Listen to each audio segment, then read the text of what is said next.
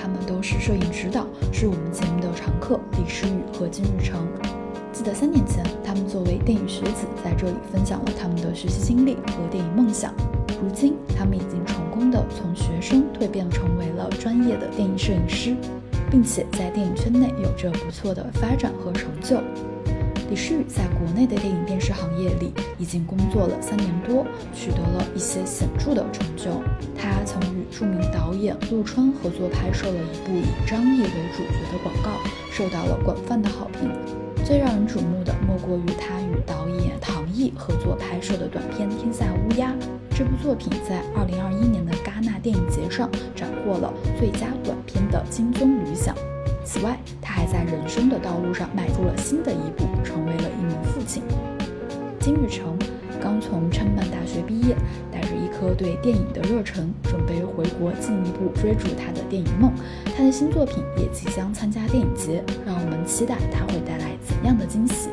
在这期节目里，我们将回顾他们过去三年的工作。科普电影电视剧剧组的一天，以及摄影指导的工作。同时，他们也会分享他们对未来的展望。这是一期非常精彩的节目，一起来期待吧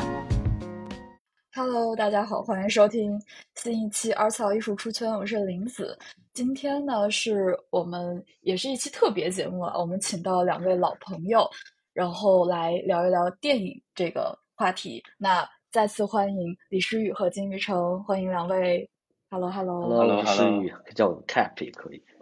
Hello，又见面了。我们上次录节目应该是三年前，对吧？是的，已经隔了好久，就疫情那会儿还是疫情的时候嘛。现在基本上对疫情结束了，虽然最近好像国内又有一有一些就是疫情的这个小反复，对，但是整个生活已经回归正常了。OK，Hello，大家好。我是金玉成，三年之约，三年之约，三年之约终于来了。对，然后其实录这期节目也是有一个很有意思的契机，就是刚好收到了一条留言，然后有一位听众，他就是听了我们三年前的节目，最近啊，他听了咱们三年前的节目，然后留言了，然后就说希望我们再聊一聊，然后我想说，哎，那刚好来把两位再请回来，然后。跟大家就是聊一聊他们这三年在这个电影行业里面发生一些有趣的事情呀，然后分享分享自己在这个电影行业的一些经历。因为刚好李诗雨他回国了嘛，然后金宇成还在这边，所以想看一看，就是说，哎，两位一个在北美，一个在国内，然后他们两边的这个电影的行业有没有一些新的变化，然后以及他们自己有没有经历一些有趣的项目。嗯，对，我觉得，那其实，对我觉得看到粉丝粉丝催更还哇挺感动的，没想到还真的有人认真听我们瞎瞎掰掰这这些电影的这些话题，啊，对我先反正我我自己的话，我现在是回国第三年，二零二零到现在，对两年多，嗯，然后待会儿我们可以嗯讲一讲，啊，我可以跟大家分享一下我我回国以后的。工作、生活啊、人生啊等等一切。对我，我是上次录完节目之后的一两个月我就回国了，然后相当于是 gap 了一年，然后在这一年先在第一年先在国内先工作了一年嘛，然后一年之后再回美国，再把后面的研究生的课程读完，然后现在马上毕业典礼。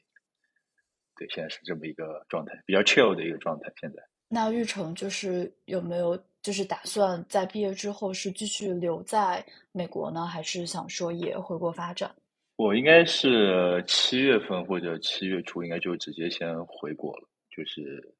不在美国继续那个什么，先回国吧，先回国看一下。我先说一下我为什么就是没有想升 OPT 的打算，就是我我觉得，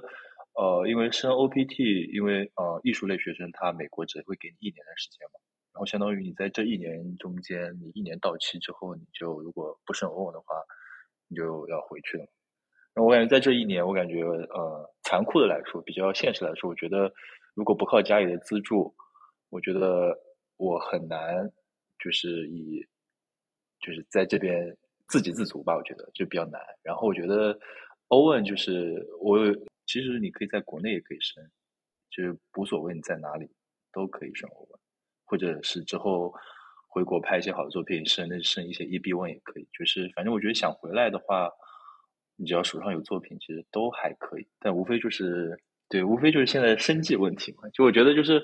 父母年纪比较大了，主要是还有一个事情比较比较那个什么，让我非常就迫不及待想回去的原因，是因为我之前父母他们疫情的时候，他他们得新冠了，然后我那时候正好在由他玩，然后我那时候父母我妈就是相当于呃。就是不行，快不行了，就是在在 ICU，相当于是在 ICU，或者说是那种急诊室那种抢，救室吸氧。然后我那个时候我收到这个信息之后，我就我当我当时就在看回国的机票，就马上本来我就就就由他当飞回啊浦东的那个机票，然后再看。然后但还好，就是还好，就是后面联系上父母，然后家里亲戚都说哦，其实没有什么太大的事情。但是当时你当你收到那种。你听到这个消息的时候，你就瞬间觉得哇，这就怎么我也不知道怎么去形容这个感觉，就是挺对我来说，就是让我很想回去吧。就是这个是我这一年感触最最大的事情。对，就是亲人其实对自己来说还是很重要的，可能对你来讲，其实对大部分人来讲，应该都是排在事业之前。就家人真的很重要。哇，是啊，听上去挺感慨的。我觉得我我算是比较幸运，在疫情期间没有被捶打过，或者是遇到什么这种比较危机的时刻。但我我觉得也非常能够感同身受你当时的那种状况，就是毕竟异国他乡，然后家里人在那种状况下，哇，确实。我觉得那那个时候你应该是什什么都不想做了吧？就肯定是想要在呃立刻回到家人面前。对，就是各个打给各个亲戚朋友打电话说，赶紧去我家看看，他们怎么没有回我电话什么的。然后他们说，后面他们联系到了就还好。对，哎，我要上来就这么 emo，我觉得 like so depressed，就是我觉得要不换一个轻松一点的话题，这样感觉大家的气场就被我影响到，感觉怪不好意思的。那我们来开启今天的这个话题，就是来聊一聊这三年，就是在事业方面吧，有没有什么样的一些进展呀？有没有做一些有意思的项目呀？然后也可以跟我们来分享分享。这三年，第一年是回国工作的一年，后面两年就是回美国继续把研究生的课程念完。然后我觉得第一年，呃，回国之后。因为我本科就是读的这个专业，所以说有一些朋友他们继续在从事这一行，不管是电影也好，广告也好。所以说在那一年，嗯，运气还不错，然后拍就基本上陆陆续续都是在拍片子，拍了很多的广告，然后拍了两个短片。然后那一年在国内还是非常的充实，然后也做了一些还可以的作品嘛。然后我感觉，然后我觉得其实感触最深的就是你当你就是进入到那种工作状态之后，然后你又。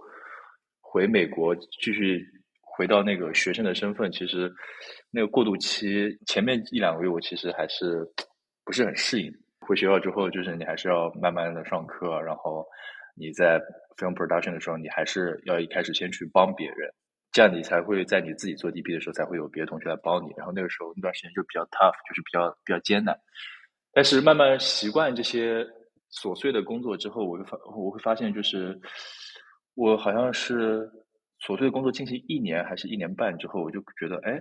我感觉我对标准的一个 workflow 还有整一个细节上的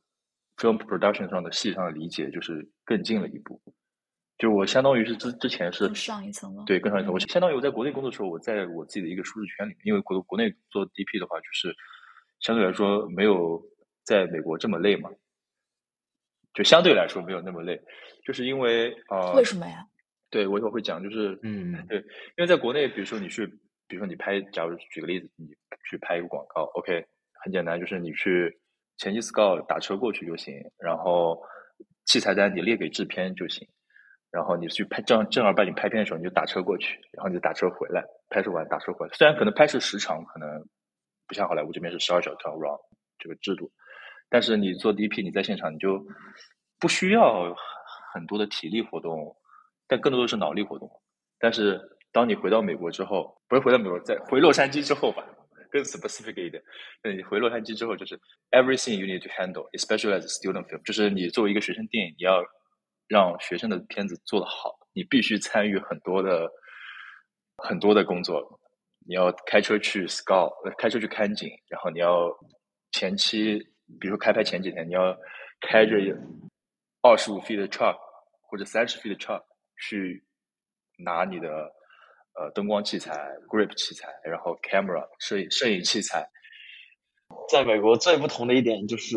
DP 一定要会开卡车。对，然后其实你相当于你每天开卡车的时间加上你拍摄时间，其实开卡车其实很耗费你的精力，非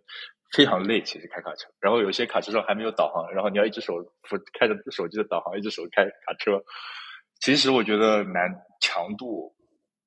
来说是比国内稍微强一些的。就我觉得每次片子拍完，在美国片子拍完。拍完之后，你就会觉得，哎，你复活了。但国内你拍完片子，哎，你就这样拍完了，就一天工作结束了，就这么一个状态。在美国，你这个三四天、四五天拍下来，哇，我活过来了，就回家，哇，我活过来了那种感觉，你知道吗？但是哪一个你会觉得更有成就感呢？我觉得这个是相对的，就是比如说在美国，我比如说在呃在现在我自己在拍的片子，我是很有自己的决定权，就是我想要这个，我就可以想要这个。我比如我呃，比如说我具体嘛，就是我要画面亮一点，我就可以让它画面亮；像我喜欢它暗一点，就可以让它暗一点。但可能你在国内拍片，啊，我觉得这个亮点比较好，而客户说啊，我喜欢暗一点，然后我说，嗯，我说我喜欢暗一点的时候，哦，客户说那我要亮一点，就是你会陷入到这种，嗯，怎么说呢？就是你可能会，就是你对你的自己的画面来说，你没有那么百分之百的主呃决定权的时候，我觉得这个时候美国还可以。但是我觉得，因为正好是学生作学呃学生作品，所以说你有百分百的创作欲望，你有百分百的决定权。所以说，我觉得在美国有的时候拍片都很享，也很享受，就是各有各的好吧。我只能说，就是相对。有有相对自由，但是就是可能在你的责任方面可能会更多一些，就是又要开车，然后又要去做脑力的一些，就又要做体力，又要做脑力。但是在国内可能只需要脑力。没错没错，而且 budget 也是个问题，就是你在这边拍片，你 budget 就是呃预算的话就是比较低嘛。然后你要，其实我觉得我觉得就是我拍我之前上去年十二月的时候，我拍我 C 的时候，我就是因为我们的 budget 比较有限嘛。我估计我大概我的 c i n e 的一个 budget，我们拍呃九天，一个两个周末加一到五，周一到周五九天，我的我的 c i n e 的 budget 应该是在六千还七千，六千到八千美金吧。然后反正我那个时候就疯狂锻炼我的沟通能力，我就给各个 rental house 发邮件说，就是我是学我是学生呐，什么给我打折，然后我还做了一份很详细的 presentation，说我为什么要用你们的 camera，或者说我为什么要用你的。Lighting package 就是灯光器材，或者说我我为什么需要你们的灯，我为什么需要各种色纸，对，然后就疯狂跟他们发邮件，就是疯狂的，就是为了省钱去，就是你不得不去跟他们沟通，这种这种，我觉得还挺有意思的，现在回想想起来还是很有意思。这有点像制片人的感觉，就感觉你在拍学生作品的话，你自己的一个毕业作品的话，就其实。这个从前到后，或者说从零到一这样一个过程，其实都是由你自己去把控的。对。然后包括就最重要的可能就是预算，就是钱。对对对对对，是的。就我觉得每个就是在北美学电影的学子，我觉得如果说就专业 OK 的话，基本上都是很有很强的沟通能力。因为你是一个 team leader，就是你是一个团队的一个领导者，你可能底下有好多人，就是你要给他们去安排工作，然后你要那就挺复杂的。就我觉得就是一个综合性的人才吧。我觉得如果作为一位一个比较好的 filmmaker 的话来说，如果你是一个好的 filmmaker，你就是一个很好的综合性。我觉得是这样。就是在北美这边，作为一个电影专业的学生，就像你刚刚说的，就是可能会各个方面都会接触到。那如果在国内的话，如果进到一个项目组的话，就是大家会分工非常非常的明确，是吗？然后就是像你负责这个 DP，就是负责这个摄影的指导部分的话，你就只用管你手下有很多这个摄影师，然后你要去负责他们，包括布灯啊、布光啊之类的。然后其他方面可能你就不用去参与，或者说就没有你的参与权。对对，可可以这么说，可以这么说。但我觉得诗雨哥现在应该在国内拍的片更多，他应该是更有经验参与，就是聊这个话题。我觉得，因为我我阔别国内市场已经两年多了，我现在不知道具体的一个 workflow 是什么样。我们一程聊到很多有意思的这种区别，还有一些细节。我觉得其实很很怀念，就是在美国拍那个学生电影或者拍短片的时候那种感觉。就是作为一个 DP，你要 deep involve，什么事情都要操心，然后小到那个器材单里每一颗螺丝你都要对好型号，然后哇，但我真的非常非常惊讶，就是你还你还去跟那个器材行器材公司做 pitch，然后然后告诉他们说服他们为什么要用他们东西，是不是可以给我们点折扣这样子。我觉得啊、真的付出很多，但其实可能就是呃在学生阶段我们拍短片就是会比较用力吧，就是会非常的 take it seriously and work hard，就觉得一一方面是一边在学习，另一方面就是可能那个时候嗯年纪比较轻，然后有很多能量，但我发现就是呃其实这可能只是短片和学生学生剧组的呃那个状态，但是一旦你进入职业化以后，可能嗯你就不用做这么多事情了啊、就像你那个玉成说他他在拍广告的时候，其实就会很轻松，就是各司其职。这个其实是因为它是它本来就是一个商业的项目，它其实是一一份比较正规的工作，就不是我们像嗯我们在在在学生阶段自己的这种很很灵活的创作，嗯，像我自己的呃感受吧，我觉得其实嗯我也我也反正现在目前也有几次比较比较大的剧组的经验，一个就是我在去年拍完的一部一部剧，还有一个就是很大的一个 TVC 跟陆川导演一起合作的。这两个组给我的感受就是，其实你在这种大的剧组里面，你可能就得专心做好你摄影指导自己本职的工作，因为其实其他的事情，嗯、每个部门都会去帮你细分好，然后包括像开卡车这种事情就不用再你 来操心了。但是是的我觉得开卡车非常的酷啊，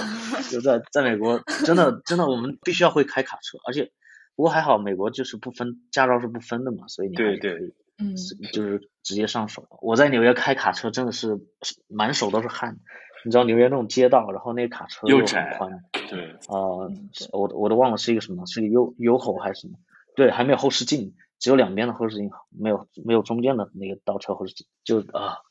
这个也算是一个非常非常有趣的经历啊、嗯。对，那接着说回，就是在职业化道路上，就是慢慢的可能就更多的，我们作为 DP 就会更多的去偏向于做创作的东西，然后更多的是呃你要发挥你的你的才华和脑力的工作，然后你可能越来越少的去碰器材，因为确实在在国内哇，国内助理团队非常的就是又快，然后他们又快，然后干活又又麻利，然后很多时候你可能就不用去这么辛苦的去搬东西，而更多更多的是 focus 在你的你的那个 creativity 上，然后你就可以跟导演更多的时间待在一起，然后甚至甚至有时候你就不用去掌机，呃，不过好像 L A 是这样的哈，我我感觉好莱坞都是 D P 不能自己掌机的是吧？因为在纽约的话，我们好像非常嗯、不太不太严格这个。我们这边其实也不太严格，就是每个就是我们行业行业里没有这么一说，就是每个 DP 有嗯自己的 work workflow，、然后没有说一定要一专门的 OP。然后因为我们摄我们自己的摄影老师那个摄影老头，他就自己喜欢 OP，他就跟我们讲他不管。嗯，对我也是，我对我我 我也喜欢自己 op，但嗯但我听说好像是美国呃的话，union 的项目就工会的这种项目的话，好像呃 DP 是不能涨级是吧？我没有听说过，我我没有听说过这个事情，因为我们老我我们摄影老头是 AAC 的，所以他他说他想 OP 就 OP，没有一定说一定要 OP 在干。然后我想分享一个有意思的点，就是我们我们上个月吧，我们来一个新来的一个摄影老师，他请了那个 Whiplash 那个暴力鼓手 DP，是他的 AFI 的一个同学。然后那个 D 那个 DP 呢，哦那个 DP 呢，呃，很有意思，他他是他不是美国人，他是欧文申请欧文就留下来的美留下来的人，然后现在也是现在也算是美国人。然后他说他拍暴力鼓手的时候，就是他会有 operator 给他 op，然后他然后我们那个时候就课上有 Q&A 就问他们，他说其实每个 DP 有每个自己的风格，其实都可以，没有说所谓的一定要有掌机或者一定要摄影掌机，这都可以。嗯，对，好像我看 Roger Diggins 他也会经常对啊他也经常自己有自己自己掌机，对对对，嗯嗯，好吧，看来是传说，但我好像听说过，好像是有这种制度。不过 anyway，我觉得我应该是很灵活的。对，应该是好吧，接着回来说我们刚才的，嗯嗯，你就会发现啊、你你可能呃有更多的资源，或者是你的组员越来越多了，然后更大项目里面，你更多的责任就是在于要去要去输出你的创作，就是可能现场的话就就不会那么呃分那么多那个精力去去搞器材呀，或者是怎么样，更多是其实是管理团队，然后现场指挥你的团队，最大最大部分就是你要跟导演紧密的合作。然后我发现最大的体会就是这个，甚至在我拍我拍我那个电视剧的时候，我就发现我当时我当时就是有点不服，我我就是 A 机得自己长，然后我我只配了一个一个掌机，所以但是我们有三台机器，这个也是我第一次用三台机器一起拍。其实三台机器有时候会比较效率，但是有时候也会非常麻烦，因为你嗯会互相干扰，然后包括你的你的 lighting，你打光也是。顾及到你要顾及到所有的机位，其实会非常麻烦。我觉得其实我还是觉得电影最好就是单机拍摄，偶尔双机配合这样子最最方便的。当然你第三台机器可能是在你的伸缩炮上或者是如影上待命是 OK 的。嗯。但我觉得嗯这也是其实可能是国内电视剧一种模式吧。他们因为是我当时拍拍之前。我有请教过，呃，有有一位是呃我自己的一位前辈啊，他反正在行业里很厉害，然后他就跟我说，他告诫我就是拍剧的话，你一定要效率优先。我说嗯，效率优先，我当时还觉得有一点点不太甘心，就是嗯这样拍难道就是要打折扣的意思吗？但后来发现呃就是这样子的，因为他们这个量很大，我们我们拍完一部剧的话，可能就是八部长片这个这个。这个工作量，天，就非常非常恐怖。然后每天就是你就拍很多 coverage，但是在这个基础上，因为啊，我们导演也非常的，他其实跟我们同龄了，也是美国读电影回来的，所以可能在审美上我们会有一些要求，所以他也在努力的去用电影的思维去拍这个剧。所以好还有这样子的话，我们就感觉整个创作过程不是那么无聊，就是还是有一些挑战，然后还是有一些呃觉得比较惊喜的。东西，但大部分时候你必须要有个完成度，这个就是很很残酷的一个事情，就是你做你拍不完，你要负很大责任，然后是这个责任会追追究到就是最根源的，就是到底是摄影的问题，还是导演组的问题，还是美术问题，就是其实大的剧组就是会非常的严肃，让人有点会让人有点窒息感这种这种压力啊，当然也是必经的，我觉得是肯定。在好莱坞的大的项目也是这样的，甚至你可能你作为一个 DP，如果你登你你体现的很你表现的很业余，你可能前两天就被开除了，都都会有可能，因为都是制片人中心制，他们完全有这个话语权，可以去保证这个项目可以完好进行。顺利的支持，对。因为最后制片人要背背锅呀，就是如果说拍不完，我觉得站在他们的立场上，其实他们也没有正正是因为制片人中心制嘛，然后所有。比如说出现最后的问题，都是制片要负责任。嗯嗯。所以我觉得站在他们的角度上来想这个问题，其实也没有错。就他们不用管艺术创作不创作，只要把这个钱是的拿到，大家都有自己的立场。嗯，但这样也不好啊！我跟你说，好的制片应该是会权衡创作，然后又会按周期完成的。这应该是最最好的制片。但是嗯，应该很少有人做到这样，都多多少少都会有些偏偏向。反正大部分制片应该都是。应该是要保这个工期，还有就是预算，很难遇到就是那么好的有那么好的 sense 的制片。我听过最好的一个制片，就我听来的啊，就说导演你放心拍，外面死人了都跟你没关系。哇！就他可以把 对，可以可以把所有事情挡在你的现场之外，我觉得就很了不起。虽然话说的有点恐怖，但但我知道他这种就是。可以愿意为你去操心的这种制片就会非常好。是，所以就我有一个问题啊，就是北美和就是国内都是制片人中心制，对吗？嗯，现在大部分都是这个模式了，就是国内也是，嗯，大部分除了一些嗯，导演说中心制，一些独立电影可能，嗯嗯，对你自己出钱或者是，呃，昆汀，昆汀这种大 厂导演是吧？嗯，对。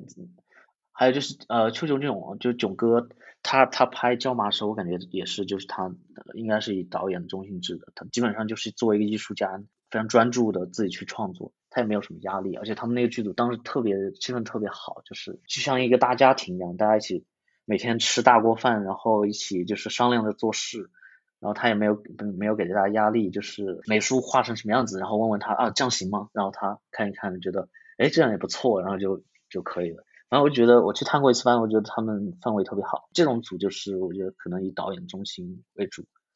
但是我我我感觉其他的大部分还是会肯定是嗯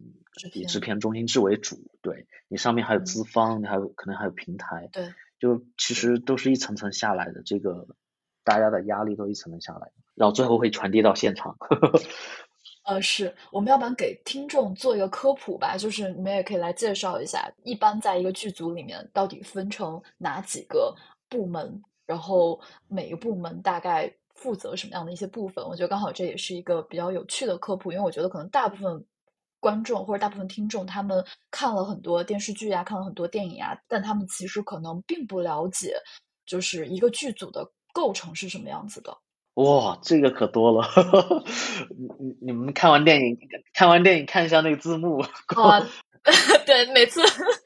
每次那个工作人员表单就真的是非常非常恐怖。但我们可以说一些比较基础的，就是必须要有的一些部门。对，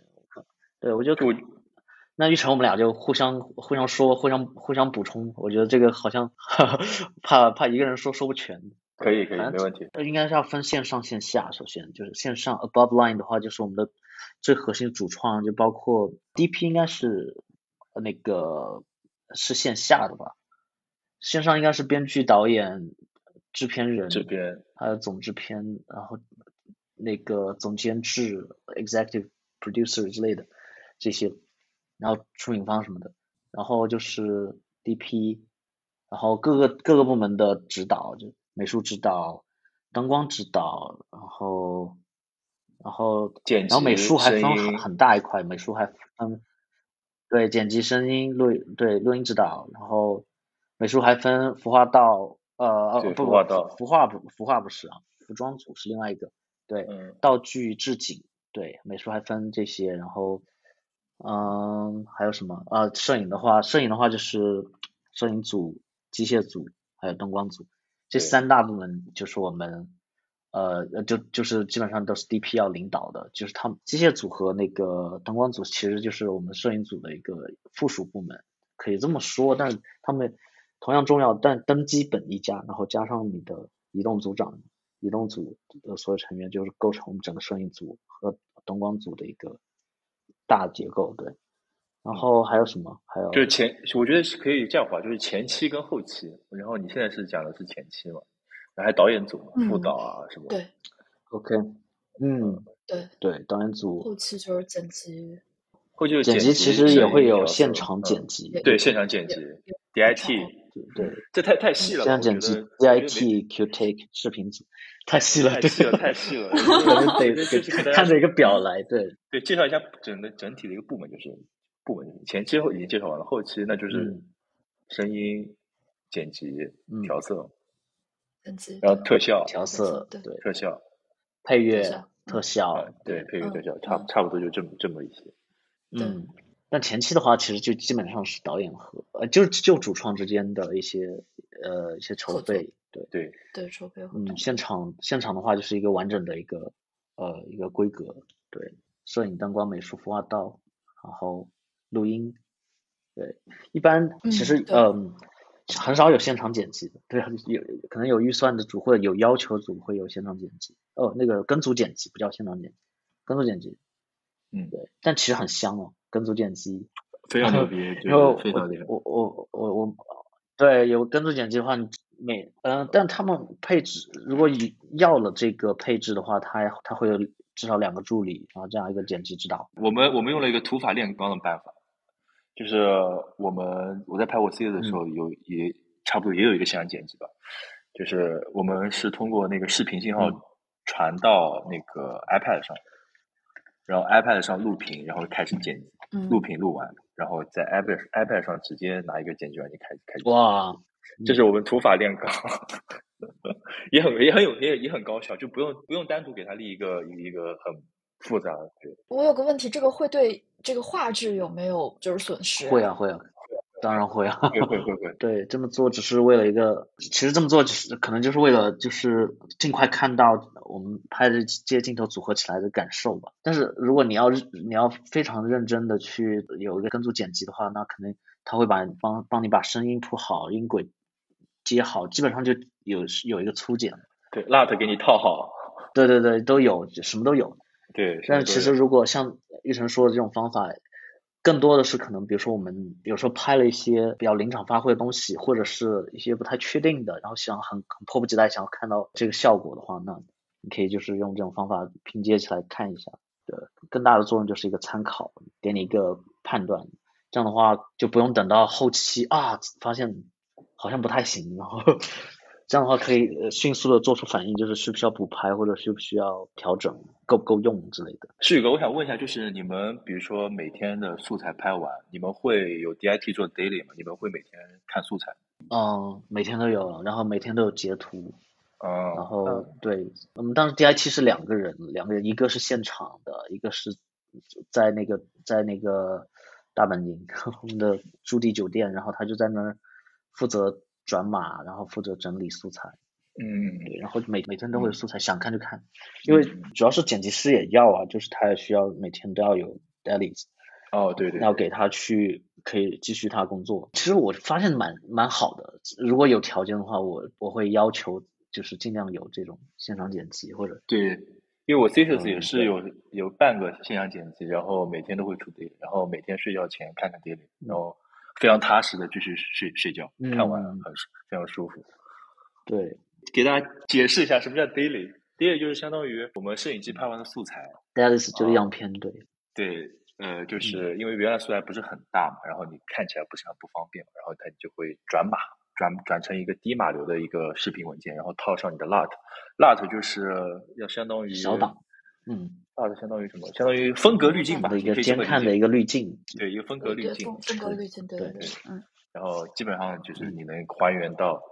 daily 一出来，就相当于你的现场拍的东西，就跟你现在看差不太多。这这其实是蛮工业的一个流程。对，确实是。你们刚刚提到截图，就是这个截图的话，它的作用是什么呀？Stills 就是竞争，就是你你的素材里的一个一一种画面。然后比很高清的一帧画面，对。你其实就是看吧，嗯，做什么用的？嗯，主要是给导演和摄影指导去去参考啊，就是我们拍了一些什么色调上啊、光影上啊，然后啊就可基本上可以参考那场戏的一些大概的感觉，也这反正主要还是一个一个有个回顾和参考作用，甚至可以你可以拿来做一些就是场记要追溯。之前那个接不接戏的一些问题，他拿了什么东西，或者是服装啊这这种，对，可以共享给大家看。就比如说你这一场戏，你可能连续要拍两天三天，然后你这时候有 still，你可能比如说第一天拍完的 still，你第二天拿到现场就可以直接按照 still 来布光或者怎么样，这是一个参考的一个作用。嗯，明白。是，哇，不过我我插个小话题，其实。挺紧张的，因为就像你进这种这种大的这种组的话，你会签很严格的保密协议，然后然后这些东西又在在各种群就是工作群上发，然后对你就会很紧张，就是哇这个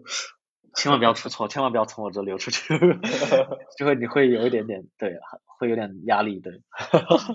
但其实不会啦，就是还好，大家都非常遵守，嗯，没有没有从来没有出现过那个泄露。那我下一个问题啊，就是想来问一下你们 DP 的一天是什么样的？就比如说进到一个剧组，然后 DP 的一天从早到晚二十四小时大概是什么样子？OK，比如说八点钟的 call，我就差不多六点半起床，十几二十分钟就可以出门了，然后就开车去到 location，提前个十五二十分钟到 location 就可以，然后在那边开始大家卸卡车，卸，然后哇，真的是。卸卡车时间控制在四十回到了 NYU 的感觉，六十分钟，四十五分钟，四十五到六十分钟嘛。然后卸完，然后这个时候差不多 First AD 要开一个 Safety Meeting，就是个安全会议，就是告诉大家最近的医院在哪里。然后当大家在片场发生意外，注意的东西。对，但先先是非常非常安全的安全事情，最近的医院在哪？然后出现问题，第一时间应该找谁？然后大家做个自我介绍，然后介绍一下各个部门的。自己是哪个职能职位的部门，然后各个的 team leader 说出来介绍一下，说哦，有些哪些东西你不能碰，比如说我是美术组的，我是 PD，我说啊，你们不能动我美术组的东西，比如说我是 gaffer，哦，你们用任何一个 OLED 用任何一个插座的时候，你们必须得让我知道，然后导演就大家啊，谢谢大家能来啊什么，然后然后制片就会说哦，craft table 就是那个临时桌在哪儿，水在哪儿。嗯，然后结束，然后就大家开始嗯布光，摄影该布光布光，导演就是安排演员走戏啊、讲戏啊，然后美术置景呀，然后制片就给大家发发发水呀，就是这样。然后工作五个小时，六五反正就是有六个小时之后，从你到 location 那一开始算六个小时，然后吃中饭，中饭休息时间在半个小时到四十五分钟之间，吃完午饭继续开始工作，工作六个小时之后。也不是六个小时吧，工作四到五个小时之后开始 rap，就是开始收东西。这个取决于是 stop wrap 还是 high wrap，就是取决于你把东西装卡车还是你把东西放在 location，放在放在那个拍摄地。然后基本上留到留，如果你要装回卡车的话，你留一个半小时的时间，high wrap，收完然后开车回家，或者把去把卡车开回学校。哇，这个听上去就是 L L A 的生活。买个烟或者买一买买个麦当劳或者买一个 Jack in the Box。回家，西海岸，西海岸，对，这边的包子很加州，很加州，对，天气不错。反正我我觉得啊，感觉又一下子回到了 NYU 的时代，就是呃自己的那个时期，真的就是大家要亲力亲为，因为都是你的都是你的同学朋友，就是你没有理由去让他们多我为你承担什么，就大家每个人都都在努力的，对，就是为这部片子呃工作。对，就对，就不像你去呃做一个有配的工作，有有这种正式的正式的工作，正式项目，你会你就不用去管你额外的事情，然后助理会帮你搞定，因为他们都是有薪水去做这件事情的，所以你可以嗯就不用那么心里边不用那么愧疚。有但学生组的话，我们就得一起帮忙，对，哇，真好，而且而且这个这个 workflow 我觉得啊很怀念，就。其实国内不太有这么细节的，就是比如说我们第一天见面啊，或怎么样，呃，那个要就是开 safety meeting，然后就是大家自我介绍等等，然后每个每个每个细节都说的很清楚，然后安全事项这样啊，反正我觉得还是比较缺失吧。那我接下来要不就讲一个职业版的一天，可以，职业版的一天。听上去会有点，听上去会有点像上班的。反正我记得就是拍到中间的时候，对我们当时周期九十多天，九十多天，这是我拍的最长的一项。然后真的拍到中间的时候，会有一种非常有点麻木的感觉，就是每天像上班一样。我醒来以后，因为可能不用自己开车，我就不用那么早起。比如说 call time 七点，那我可能六点半起，然后。对，差不多也就是二二二二十分钟以内，然后就提前半小时吧，然后二十分钟以内下下楼上车，然后我当时是跟导演一辆车，因为我们每天都有很多东西要讨论，就上车，然后跟导演一起出发，然后路上我就会打开我的小剧本，他们有个每天的剧本，就会把当天要拍的戏都摘录出来，然后开始再回顾一遍，回顾一遍，然后然后大概知道了顺序以后，先把第一场戏的。那个灯光，那个呃，在心里面准备好，然后到达现场以后，导演就进监视器、进帐篷，然后我就开始部署灯光。其实灯光组会比我们先到达，可能他们会比我们早出工个半小时，非常非常辛苦。所以灯光组其实加上收拾东西、加上 rap 的时间，他们其实可能会比我们多出个一两个小时，会少睡一两个小时的时间。对，然后。到片场指挥他们那个，告诉他们先先拍哪场戏，然后怎么布光，大家知道以后，先把第一个机位架好，然后就开始打光，然后就就开始一天工作，然后就布置调整，一直一个镜头一个镜头拍，然后也是差不多，其实放饭时间也是差不多的，就是六六小时左右。嗯嗯，但我我不确定大家是在国内是不是严格遵守这个，但但他们一定会看的，就是。呃，不会让大家饿着肚子去去工作，这样会影响士气，还有就是会可能会影响整个剧组管理。然后放饭，然后再接着接着去拍，有时候可能对，然后有时候可能要拍大夜的话，那个还会放一次宵夜。然后基本上整个过程中就是拍完一场戏，我和导演再继续讨论下一场戏，部署好机位，然后 first shot 架好第一个机架好架好第一个镜头，然后让让灯光师去布光。基本上按照这个流程的话，就是每天都重复这样子工作。然后然后 rap 的时候收工拍完最后一个镜头，就可以不用装装卡车了，然后直接走，直接走，直接走，直接跟着导演车走。对，然后其他人的话就收器材什么，然后整理，然后装车，再再回到那个驻地酒店。对，就基本上会少了一些步骤，少辛苦一些，但是其实你也不见得有多轻松，就是整个过程你也是非常全神贯注的。然后对，然后你基本上国内我们可能就是十四个小时起，就不是十二小时的 turnaround，就十四个小时起，然后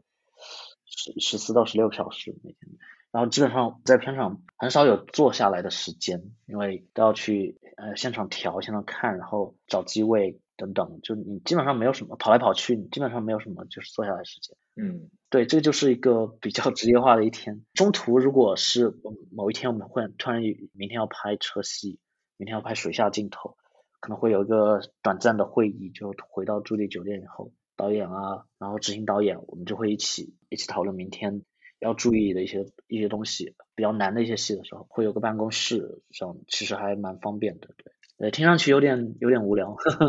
我在 NYU 的时候，基本上就是跟玉成他们一样的一个一个 workflow，每天的这个一个流程是差不多的。只不过在纽约我们不用开车，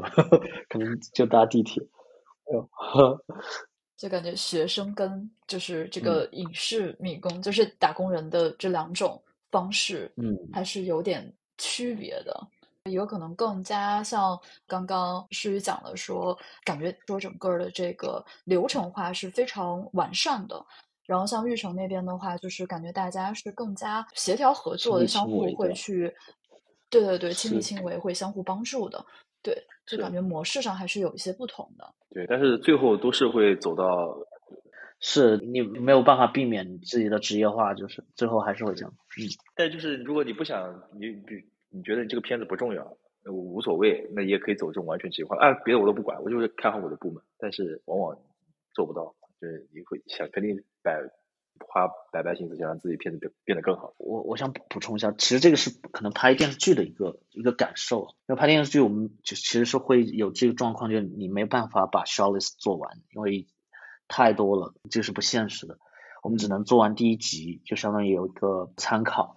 然后就大概知道，其实这种合作模式，我感觉更像一种非常临场性的，但要求就是导演和 DP 之间要有非常紧密的这个协作。就我当时就是也是非常专注，就是一点都不能掉线，否则的话很可能现场会耽误时间。就我必须要很快的去理解导演想要的东西，然后要迅速把它从技术上然后翻译出来。然后我们合作久了，其实就是磨合了是这个前一周以后，大概我就知道他喜欢的风格，比如说他不喜欢广角的焦段，然后他。它需要一些比较正常的视角，然后摄影机不要有一些不可能的这种视角穿墙啊，或者是很奇怪的角落，就尽量保持一些克制、客观的一些角度，你就会很快理解它。然后这样子的话，现场做分镜也会很快的。但是拍电影的时候就可能会不会不用这么不用这么临场，就是我们还是会准备好，可能每天不会拍那么多镜头，然后可能每天拍八到十二个镜头是比较健康的。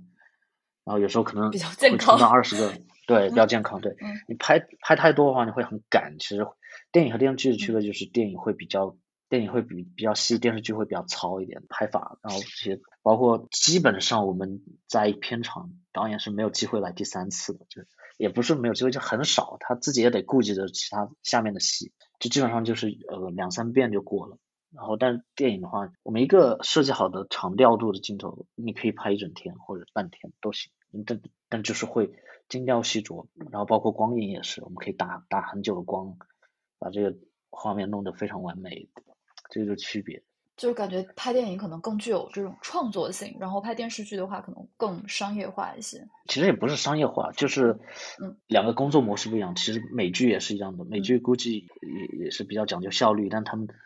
肯定呃，但他们打光很好，对他们的创作流程和这个思路都是以电影的这个要求来的。只不过电视剧它它的创作思路不一样，它是要先保完成度，然后先保效率，然后你再嗯，在这个夹缝中去努力的去创作，也是有创作的，只不过就是你你另外一根弦你要考虑的最效率的。就是我们去年新来一个摄影教授叫 Michael Grady，他是拍 Ozark，就是美剧的一个 DP。呃，他之前就说，因为这是我第一次听到，就是正儿八经的。他说在拍美剧的时候，他们跟呃摄影跟导演是每隔每拍两集换一波人，每拍两集换一波人，每拍两集换一波人，就基本上是两个 DP 两个导演会轮流着把拍两集，对，拍两集，哦，two episode 就是拍两集，对。对对哦这样这样这对。样来拍的，就不是像诗雨哥这样嗯。连续把全部都拍完，他们是轮班的。那会不会就是头两集跟第三集和第四集的风格会有一个很大的不同？嗯，导演不变，导演哦，有时候导演会导变，像导演会但是？嗯，对，但是其实也是有人把控的，就像我听说，就是那个新 Mind Hunter，嗯哼，就呃大卫芬奇他在拍那个 Mind Hunter 第二季的时候，他也是用因为呃我看他采访，他觉得反正就是这个剧的工作量非常巨大，然后让他心力交瘁，这个是一方面原因啊。然后反正有几集是他监制的，然后基本上他也要把控，就是而且美国电视剧也是更加制片人中心制，他们有一个叫 showrunner，对，showrunner 是的，是的，最大的一个制片。他可以管所有。showrunner 他就嗯所有事情他说了算，对，对他可以开除开除导演，对，或者怎么样换导演啊，哇，但也也不是这么直接，就是他有这这个权限嘛，然后他可以把控这个剧剧这个项目的所有的东西，就是都得听他的。对，而且我觉得就是其实拍美剧前面两集是最难的，因为你要确定整一个剧的风格调调。其实我觉得嗯前面 first two Pilot，episodes 对特别难，我觉得是最难的。是，但美剧这种，呃，我觉得它这种比较科学，它就是先拍一个 pilot，就是相当于我们的先先导片，就给给你先拍一两集，对然，后放一下看看，如果效果非常好，它继续投资。嗯，然后效果不好，那可能他再考虑或者怎么样再搁浅，对，就会风险嗯会非常低，在商业上。OK，然后我刚刚前面想问一个问题哦，就是那你们作为 DP 的话，你们会你们觉得拍电影还是拍电视剧的，对你们来说挑战会更大一些？嗯，肯定是电影对我来说对，肯定是电影。嗯啊。其实我一直都有这种时刻，我其实也想挺挺嗯想跟玉成交流一下，就嗯是我觉得每次创作对我来说都很难，就是因为我不想再重复一些东西，然后就每次想要挖空自己去想，去有一些新的东西，然后去有一些新的尝试。当然也可能是我正处于一个还是在不停汲取，然后在成长阶段吧，就是还有很多没有探索过的这种拍法，或者是我还不知道的一些这种审美之类的。然后我就会觉得每一次创作，每次拍电影的话，对我来说都很难。就是我，嗯，首先要颠覆自己，然后你要还要去想怎么去契合我这个故事，还有这些情感。其实这个是，这个是我觉得在筹备的时候，每一次对我来说最难的，还有怎么去设计每个镜头。当当一切都非常明确的时候，接下来的事情对我来说就非常轻松。你要你要想好这个光影啊，然后你现场啊，就都都很轻松。但就是前面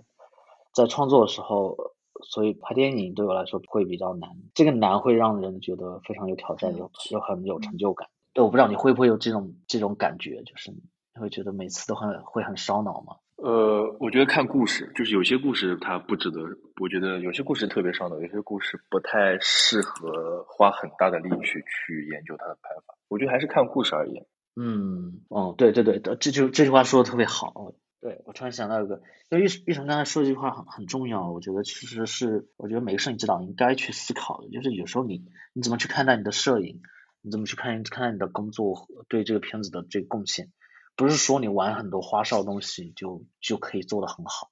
而是其实要做到恰到好处，我觉得是最最好、最最难能可贵的，也是最对的。就是比如说你像像那个小偷家族，小偷家族他呃，就最后审审问他审问女主角的那个那个镜头，他其实就是就放在那就是非常缓慢的一个 dolly，没有什么特别的，而且那个 dolly 其实是就到情绪比较比较重的时候才开始推，其实就是很简单的一个镜头语言。但那种那种片子的话，其实就是你可能不用做什么东西，你摄影上你不用做太多，你就放在那里记录记录好这个表演就足够了。嗯就可能觉得玉成说的要看不同的故事，就是这种瞬间，就是你有时候不需要太多太多这种技术上的这种对支持，而是你可能是要去参透背后这个情感，然后你怎么去讲这个嗯故事。你想象一下那个镜头，如果你用一些非常碎的呃这种机位，非常碎的这种镜头去组接，那其实是非常非常打扰这个这个情感的。对我我是这么理解的，对的。嗯，就会不会有可能就是有时候演员要用一个复杂的情绪，但是其实你们作为 DP 反而是要用简单的镜头去帮演员去呈现。我觉得引用曾健的一句话吧，他啊、还是娄烨，娄烨可能他们都都都比较认同。娄烨就说他的摄影机其实是有有灵魂的，我觉得哇，这个我很，我觉得这个非常有禅意，就嗯。就是娄烨拍法，他就是会让摄影完全退后，就是不要有太多的干扰在现场给演员，灯光也是没有太多的障碍，就是地面上，这个尽量的可能都是三百六十度打光，然后让摄影机可以非常自由的去捕捉，然后这这个就是，所以你我们看他的片子的时候会觉得他那种拍法就非常灵动，然后让你就觉得哇，这个摄影机就是一个旁观者，就是他是另外一个灵魂那种感觉，对。要捕捉这样的好表演，然后其实就是你，你得你得想清楚，你想对的，你不要去，嗯，只顾着自己的摄摄影，嗯。而是你其实是一个作为一个创作者，还有主创其中一个主创的一部分。对，你要去从你的角度去帮忙，对，方方面面去帮助这个片子，对，嗯。我觉得在前期准备的时候，我觉得最难的应该是 POV，摄影机是作为哪一个视角，就我觉得是最难的，因为你有的时候看故事，你有的时候会主观，你有的时候会客观，你很难去平衡好你的 POV 的转换，或者说最难的是就是你从这一个，比如说你从第三视角跳到第二人称或者跳到主观，你怎么能够 balance 好这一转换，或者说你在该在这个故事的起伏的时候，你跳出你原本的 POV，你到底是摄影机到底是为谁在讲故事？我觉得这个是非常烧脑的一个事情。嗯我觉得这个是我目前来说嗯我最棘手的 P 的的的难度吧，我觉得。嗯，对对对，其实都难都难，对 我我觉得我觉得可能这也是正常的，就是你就说明你在用力，就我嗯我觉得如果觉得很轻松，那可能是不是有点太躺平了？在用自己的经验在在做事是的对，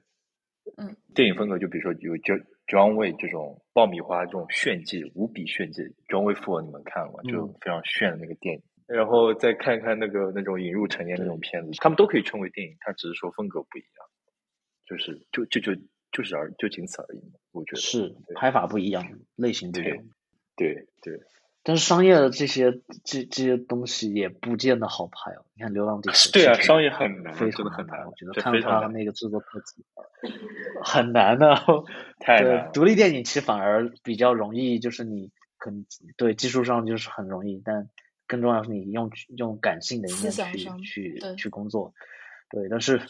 这种什么零零七、什么流浪地哦球、嗯这这战争片很多，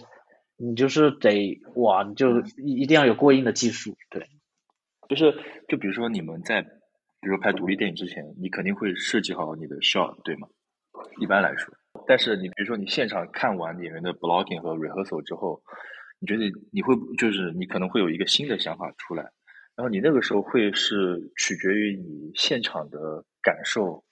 还是说你会按照你原来的计划进行，还是说你会把它们结合在一起？嗯，我觉得看情况吧。嗯哼，就是我我觉得现场是活的，这个肯定的。就是我我不会完全按照 short list 去拍，嗯嗯，我也会那个建议导演不要去按照我们的计划，就是百分之百去拍，嗯，因为你真的不知道现场会有什么惊喜或者是对新的东西，而且特别是一些镜头，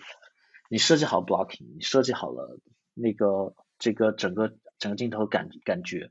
然后但是演员进去以后他发现很别扭，嗯。那这时候你得停下来，就是是不是得调一下，或者你得听听演员自己的自己他觉得怎么样会比较顺，I see，然后这样子我们可以就一起去修改，对，然后最后达成一个非常好的，就更好的一个结果。嗯，有更好的 chemistry，因为现场其实是对现场的第二次创作，我我从来都不会就是让自己就是百分百按照按照计划去去执行，当然大的方向不会不会变啊，就你不能突突然加一场戏，或者突然加很多镜头，那那让 AD 要疯掉的，嗯，对，我觉得很难合作这样。了解了解，对，有些讨论和碰撞在现场是很难能可贵的。嗯嗯嗯，OK，我想问，就是说，那你们刚刚前面也提到了，感觉创作过程有时候是很痛苦的。那说你们一般通过什么样的方式去寻找灵感，然后让自己能去为你们就当时要进行的一部作品进行好的创作？哦，对，这也是个好问题。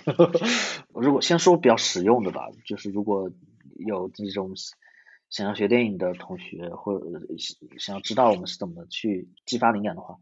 基本上我觉得肯定是先用比较直接的办法，就是你看参考电影，看一些参考的画面，这或者是一些艺术品等等，就不不会局限于就是只是电影，你也可以去听音乐，或者是看展览，或者是看照片，任何静态的、动态的都可以。其实前期筹备这个灵感，更多的时候其实是跟跟导演一起去做这个事情的。你也不能自己一个人盲目的去无边际的去去去找自己的灵感，因为这样很可能你会有你非常主观的一个一个方向，然后这样的话最后没有办法跟导演达成一致，也是白费的。一般我会跟导演说，你觉得这部片子让你想到你你看过什么电影，你都可以发给我，然后我去看。但我们看这些东西，并不是说我们要照着拍成那样了，就是只是说去尽量缩小范围，就是让你越来越清楚啊、用一个什么样的语言去去去呈现这个故事。就比如说啊、具体一点的话，这部片子是比较克制、冷静的这种拍法呢，还是说比较灵动的，手持呢，还是有很多这种平稳的运动的，还是我们全部都是用固定镜头等等这些，你就可以开始思考了。啊，包括你的镜头的那个选择上，你用什么样的感觉的镜头，是用比较锐利的、比较柔软的，还是比较复古的？然后就是可以从一些导演给你的一些参考，加上你自己激发出来的一些呃一些参考，去给自己找到答案吧。平时如果是不拍片的情况下，我觉得我可能啊，我最近也在想这个问题，就怎么去提升自己，继续提升自己。然后更多的时候可能还是保持一个看电影的习惯，就是因为其实拍电影的人真的很少有时间去好好看电影，所以所以就是要呃在不拍片的时候赶紧要补补课，然后最近有什么好的电影啊，就去电影院好好看一下，然后补一补之前的一些经典。嗯然后其实你在看电影的时候是最最比较直接的一个可以去激发你自己的灵感，还有就是学习前人的一些成功的这种拍法的一个方法。对，嗯嗯要么就是多阅读啊，尽量去对多多读一些多读一些对你有帮助的东西吧，就是书也好，然后别的东西也好，文章也好都行的。然后觉得感性和理性、感性和技术都要去多多方面提升就行。全面发展。对，OK，嗯那我来说一下我的一个寻找的灵感的方法，就正常的过一遍流程，也嗯也不是流，呃，也算是个流程吧，嗯可以这么说。就是啊、呃我基本上一开始，比如说拿到拿拿到 script，思考的流程。对，拿到 script，然后会全部看完，一一遍读下来，然后有一些问题会做好标注，然后就直接让问导演，让导演讲给我，然后这样能帮助我很好的理解这个故事嘛，因为导演还是核心嘛，就是没有了导演，我没法把这个片子完成，所以我要我很想我很想知道就是导演的是的是的要什么，然后他为就是比如说嗯聊的比较深入，那我就可以问他为什么要要要他的想要想要 A B C D 为什么想要这些东西，然后就能够帮我更深的理解这个 script 就嗯本子嘛。然后聊完之后，然后我们呃有就是看他的故事的起源，就比如说有些它是有一个故事原型的，然后我们然后去搜一下故事原型的资料，有些是纪录片啊，有些是真实发生的故事啊，有些是，然后当你做过这些这些 research 之后，你就大概知道你要找一个什么样的一个参考片，或者说导演他也会有自己的参考片。嗯然后我通常都是会在 shot deck 上打入对这些关键词，然后先去让 shot deck 给我看一下，我有很香。对，有没有有没有我自己想要的画面啊？比如说有想要的画面，我就把它嗯，截下来，然后看看这是什么电影，然后然后看一下下来，对，对，看一下豆瓣的评分或者看一下嗯评分，如果高的话，我就会选择去看一下；如果不高的话，我就选择放弃。就就很怎么说呢？就是呃，不想浪费时间方法，因为我不想把自己的时间浪浪费在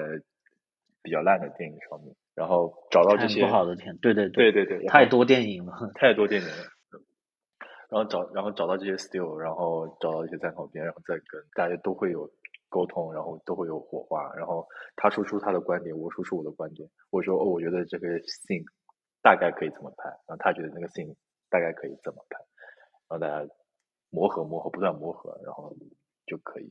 然后平时你说，平时咋说？平或者问问自己，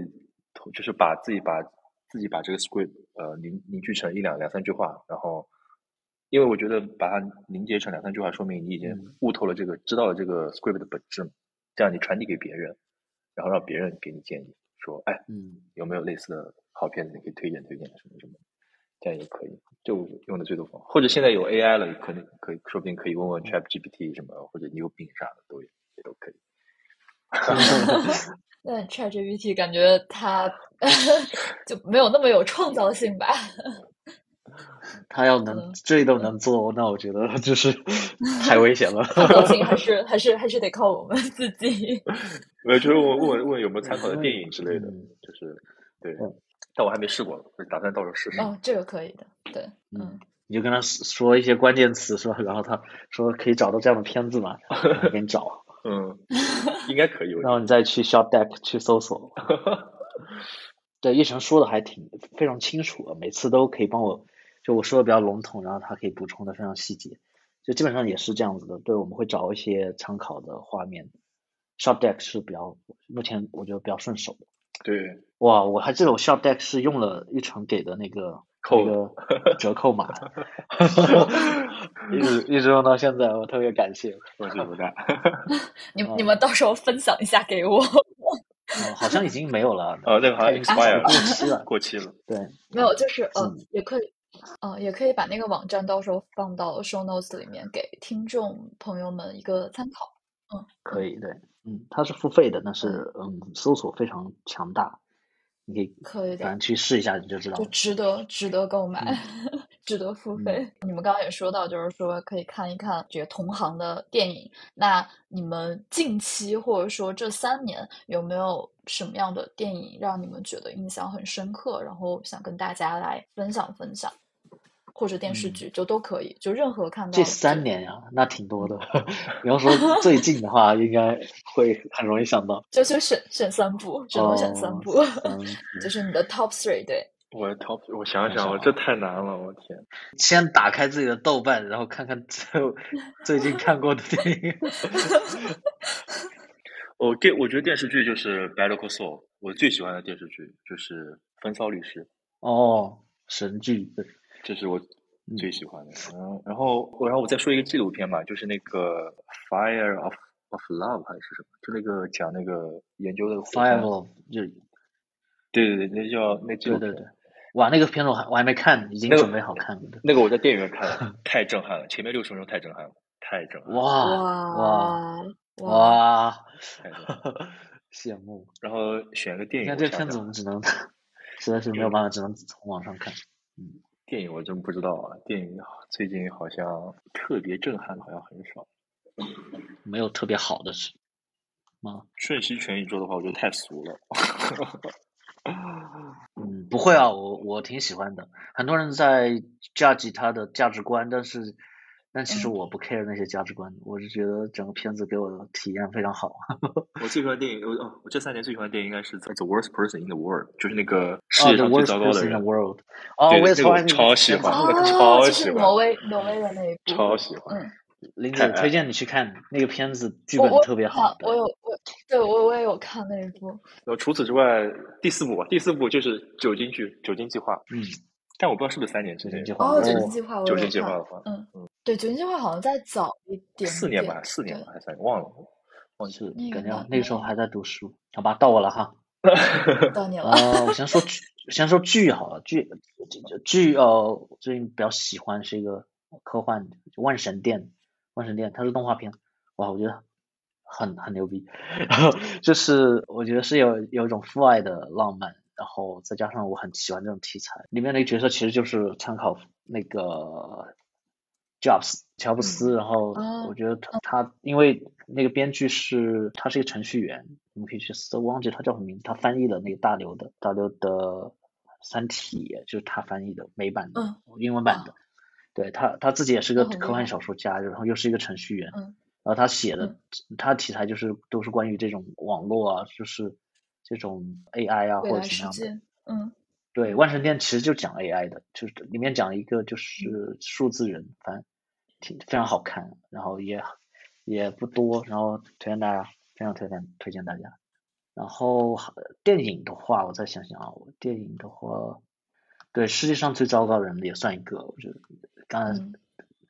既然提到，突然唤起我的记忆，对对对对，这个一定要去看吧。还有一个就 是我看，其实是一个真实事件改编的，叫十十那个十三条命，Thirteen Lives，它其实就讲了一个泰国足球队嗯被救援的故事，这。这个是真实的。当时我我记得当时这个新闻是很早了，在我刚入学 NYU 的时候就听说，我们制片老师在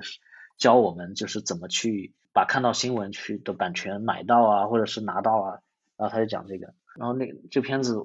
让我比较震撼，就我觉得嗯，就可能人的这种在极限环境下这种时候，你因为他们都信佛嘛，然后那个。呃，被困的那些足球队员，然后就跟着教练一起在冥想，然后他们撑过了那两两周多更长的时间，然后居然没有没有死。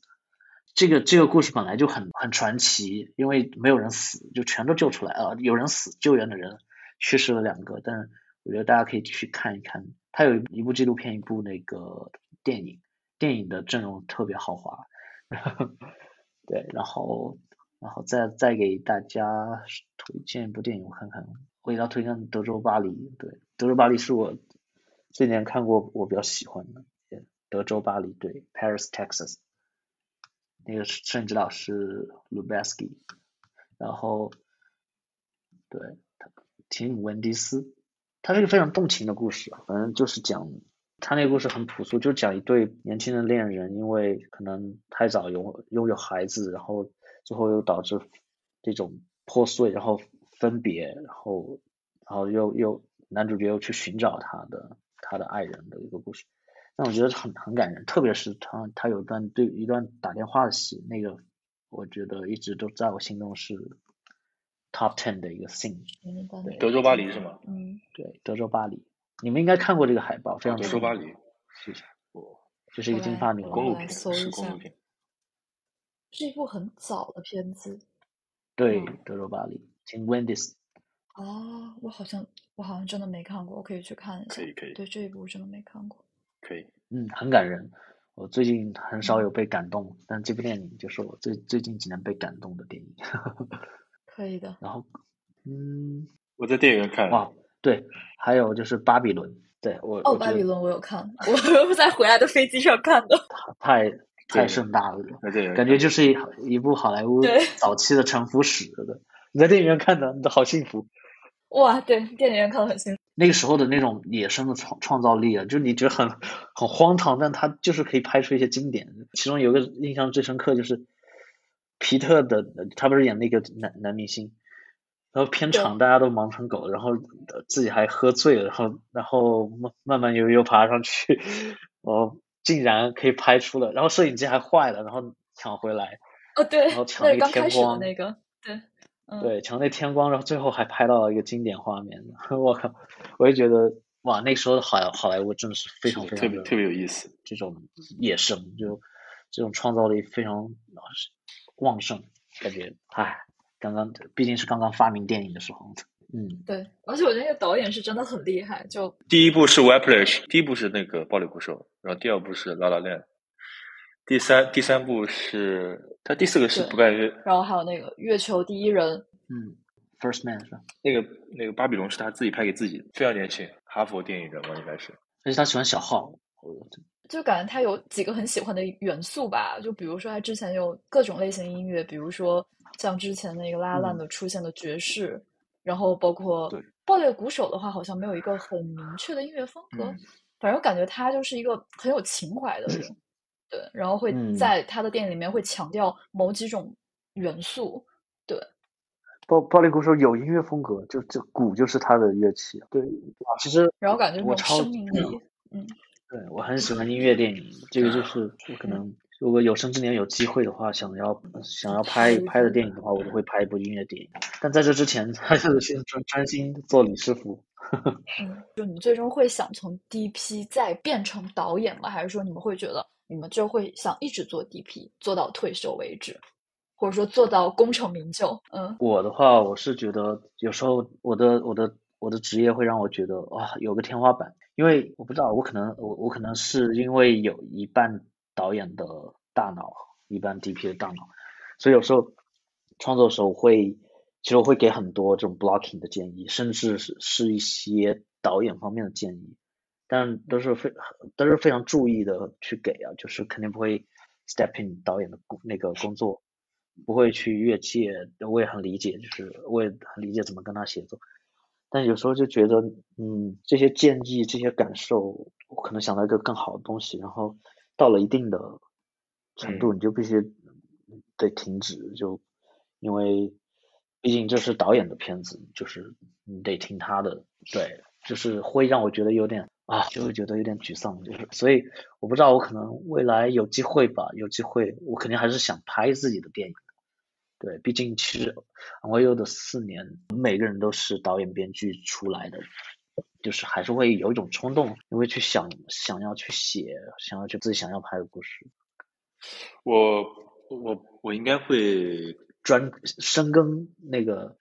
摄影指导的摄影工作，深耕吧。然后我可能之后不知道，我可能之后可能会去做一个 DIY 器材之类的 rental 之类，我也不知道，没有没有想好，就 DIY。那种 rental 就是那种自己设设计一些配件啊，自己设计一些三 D 打印机那种，我就没有想好，这是一个最粗比较粗糙的一个想法。哦，你说是片场，就是摄影的。哦，OK OK OK。Oh no，我觉得我我这辈子不太想跟器材打交道。对，但是但是挺好的，我觉得就是能够如果有人喜欢有热情，我觉得这挺酷的，做这些特别是一些镜头啊。还有一些改装的东西，改装的这种摄影机系统啊，我觉得是很酷的。对，而且国内真的没有啊，很少很少。我记得北京有一些，但是有时候我们会遇到一个困境，就是我靠，每次出器材单，永远就是那些主流的东西，然后你跟他要一些想要的，他就会调不出来。那么你如果你离开北京、上海，你可能就很难找到那些东西。哎，其实这可能是一个不错的 business。因为它比较稀缺嘛，但目前来说的话，嗯，但市场可能也不是非常大啊，因为因为就是一个都是有情怀的人，可能或者是非常喜欢这种的。我也觉得是，就感觉就是兴趣爱好。因为我想到就是那个玉成在前几天的时候，在我们那个群里嘛，还给呃诗雨和我分享了一些，就是你你去参观那个呃，Panavision，就是 Panavision LA 总部，对 Panavision LA 总部的这个图片，然后到时候我会把它放到 show notes 里面。所以就是你本身就很喜欢这种器材类的这样的一些呃或者设备啊这这些就很很对这些方面很感兴趣。这个还还可以，我只是觉得国内有点做的太粗糙了，我觉得暴殄天物的感觉。嗯，是是是，对，而且你看他们对器材的这种管理啊，就是哇，我觉得有时候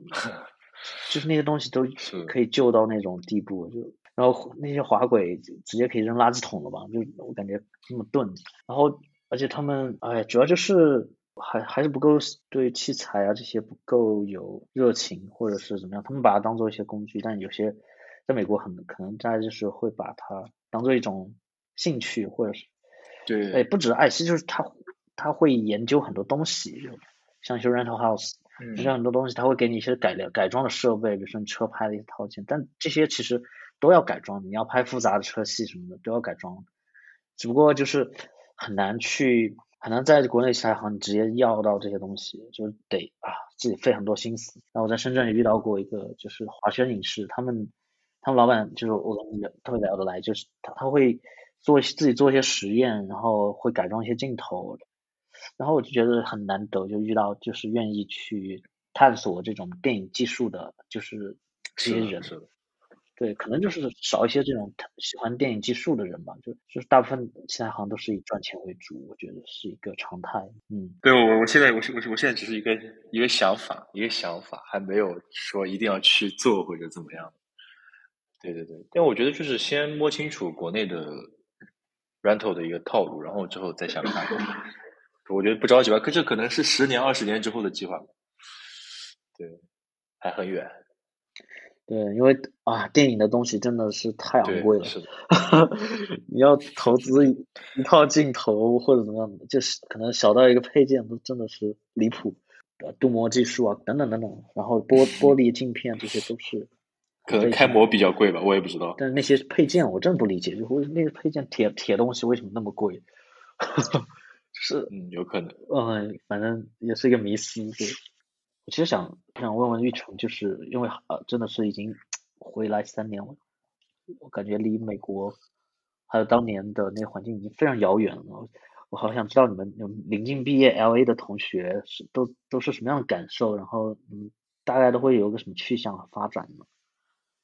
会在有会有人留在 L A 工作吗？你身边有见到的，他们的混的怎么样？有有有，身边身边还蛮多蛮多人留在留留在留在洛杉矶继续工作。呃，认识的一个制片以前跟我是一届，然后他比我早两年毕业，然后现在马上要做 Sundance 的一个 feature 的一个 producer，就好像 pitch 已经成功了。然后还有一些，嗯，还有一些申请 over 下来的同学，就是就不停的上赛，有些有的人做 DIT 啊，有的人就是做 grip 啊，有些人做 gaffer，有些人做 DP，其实都还可以。就是你一心想扎在下来，其实扎根其实没没有想象中那么那么难，可能一开始比较难嘛。对。然后如果那些美那些美国同学呢，他们就是因为美国同我那些美国同学呢，可能就是最近在找房子，然后。呃，比较残酷的话，就是可能有些有尤其尤其是那些导演专业同学，可能最近要开始在麦当劳或者 E L 打工，赚点闲钱养养活养活自己。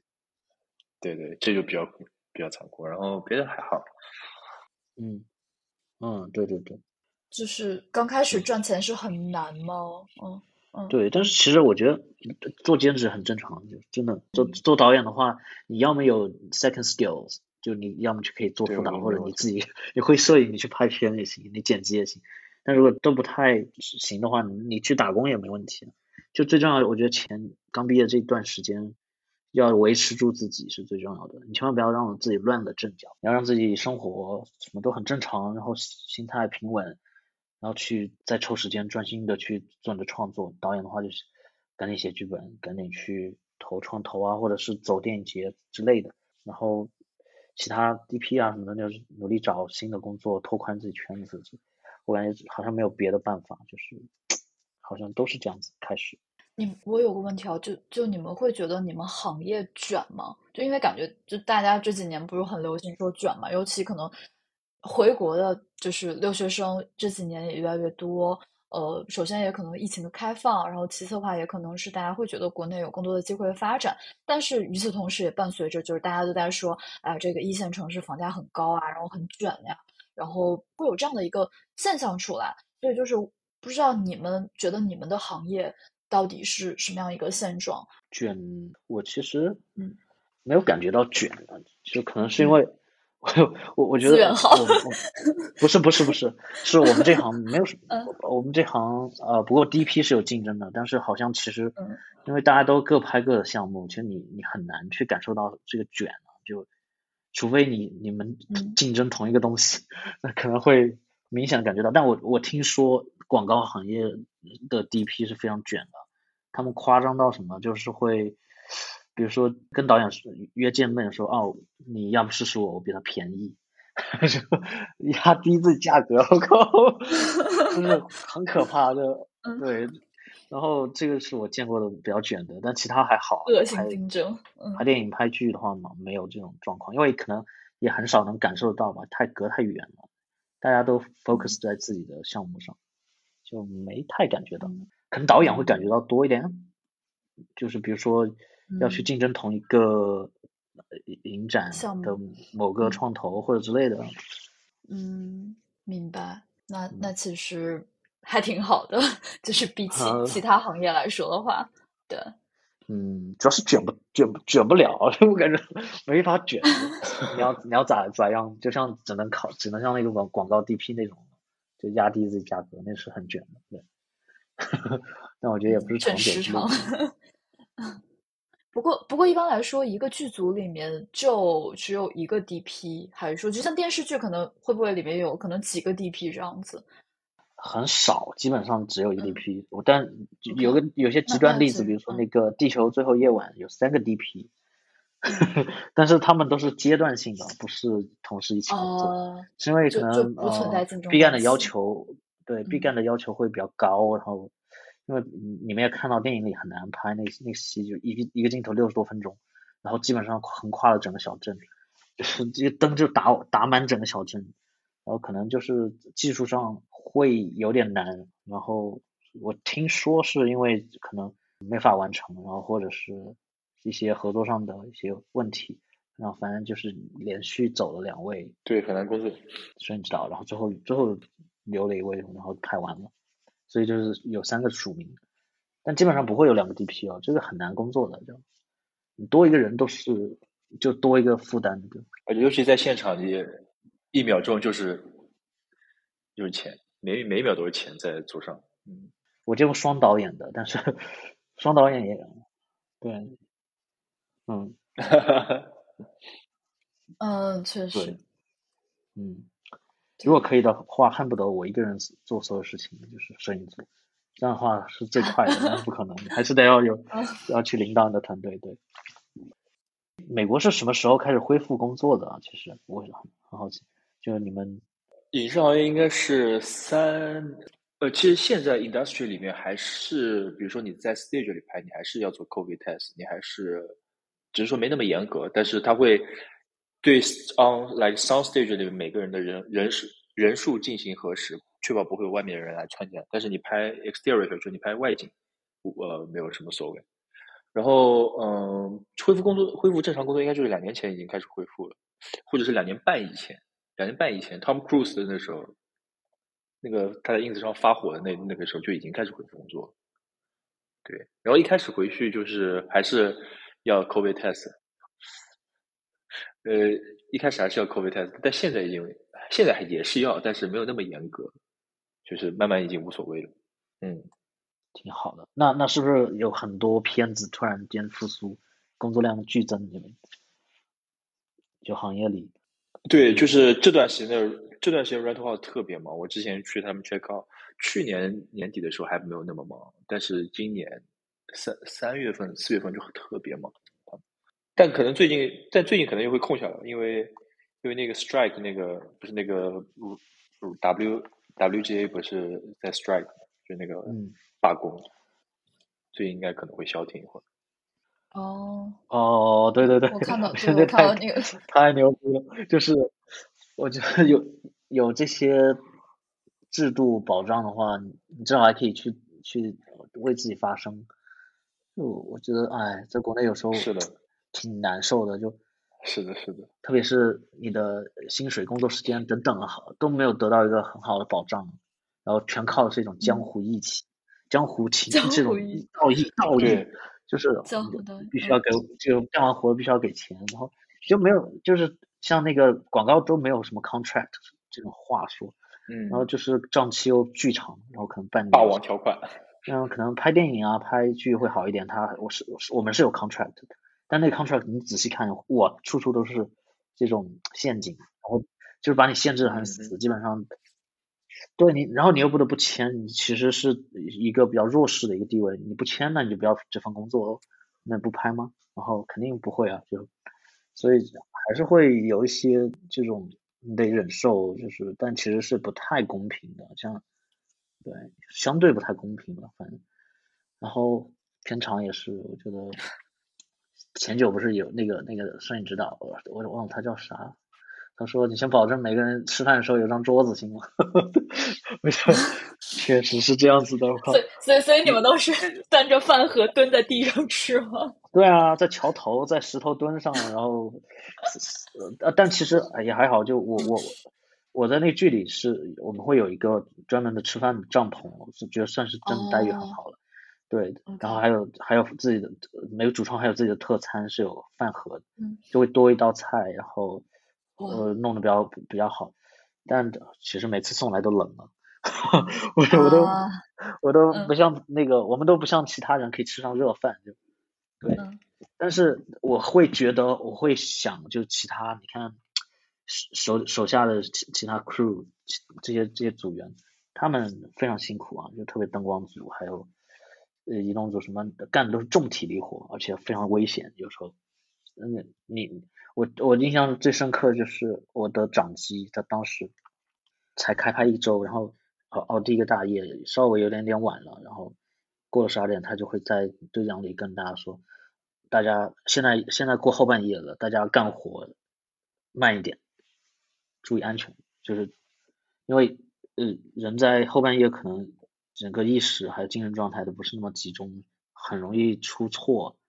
然后就会就会有安全问题，所以我就觉得哇，这个哦，就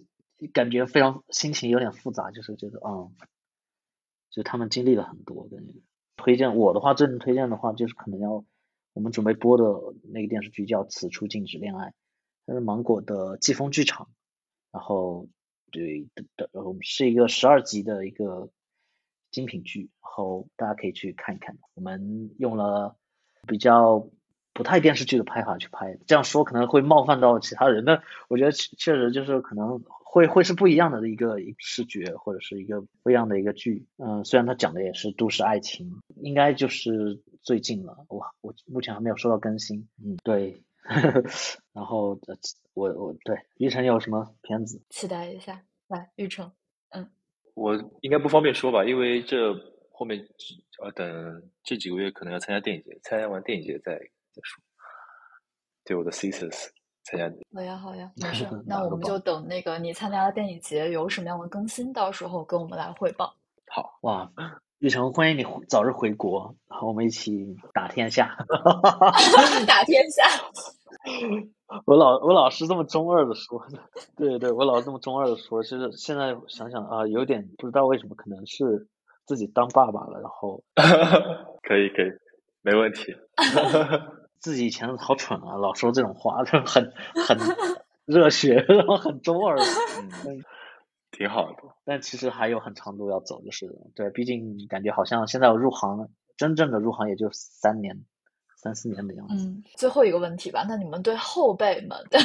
对这个即将要去学电影的小伙伴，因为我感觉就是现在的这个零零后吧，他们好像对就是对于自己的职业选择会越来越多元化，可能会越来越有就是更多的小朋友，比如说爱好电影啊，他就会从事电影的就这个道路。那你们对于就是即将踏入影视行业的，或者就是想去影视行业发展和学习的这些朋友们，有什么样的一些建议和经验？嗯，建议，你知道吗？因为我自己也在机构当老师，可以教学生一些简单的这种摄影课。每次我接到新的学生，我都会跟他们说一句：“恭喜你，你选择读电影，这是一个很棒的职业。”各位，先激励。各位加油！我觉得就是 feel free to make mistakes，就是你在学生的时候，你就可以尽无限的、无限的犯错，无限的去尝试，呃无限的可能。你哪怕最后不学电影了也无所谓，就就 part of life，就是对。然后我觉得，如果真的是要追求在电影上有所非常有质量的话，我觉得就送一个单词给大家，我觉得 pursue 就是 p u s u e，就是追求，不停的去追求，不停的去追求，不停的去追求。好的，那我们这期就先聊到这里了，然后感谢感谢两位的加入。嗯，感谢林子邀请，感谢大家，感谢大家，非常不错今天的谈话。对，感谢大家还愿意听我们说这么多，就是很啰嗦的说一大堆，希望对在听的小伙伴有帮助吧。就是如果你们能够有一点点启发，或者是有一点收获，我们都会觉得非常值得。好的，那我们这期就先到这里，大家拜拜。好，拜拜。拜拜，拜拜。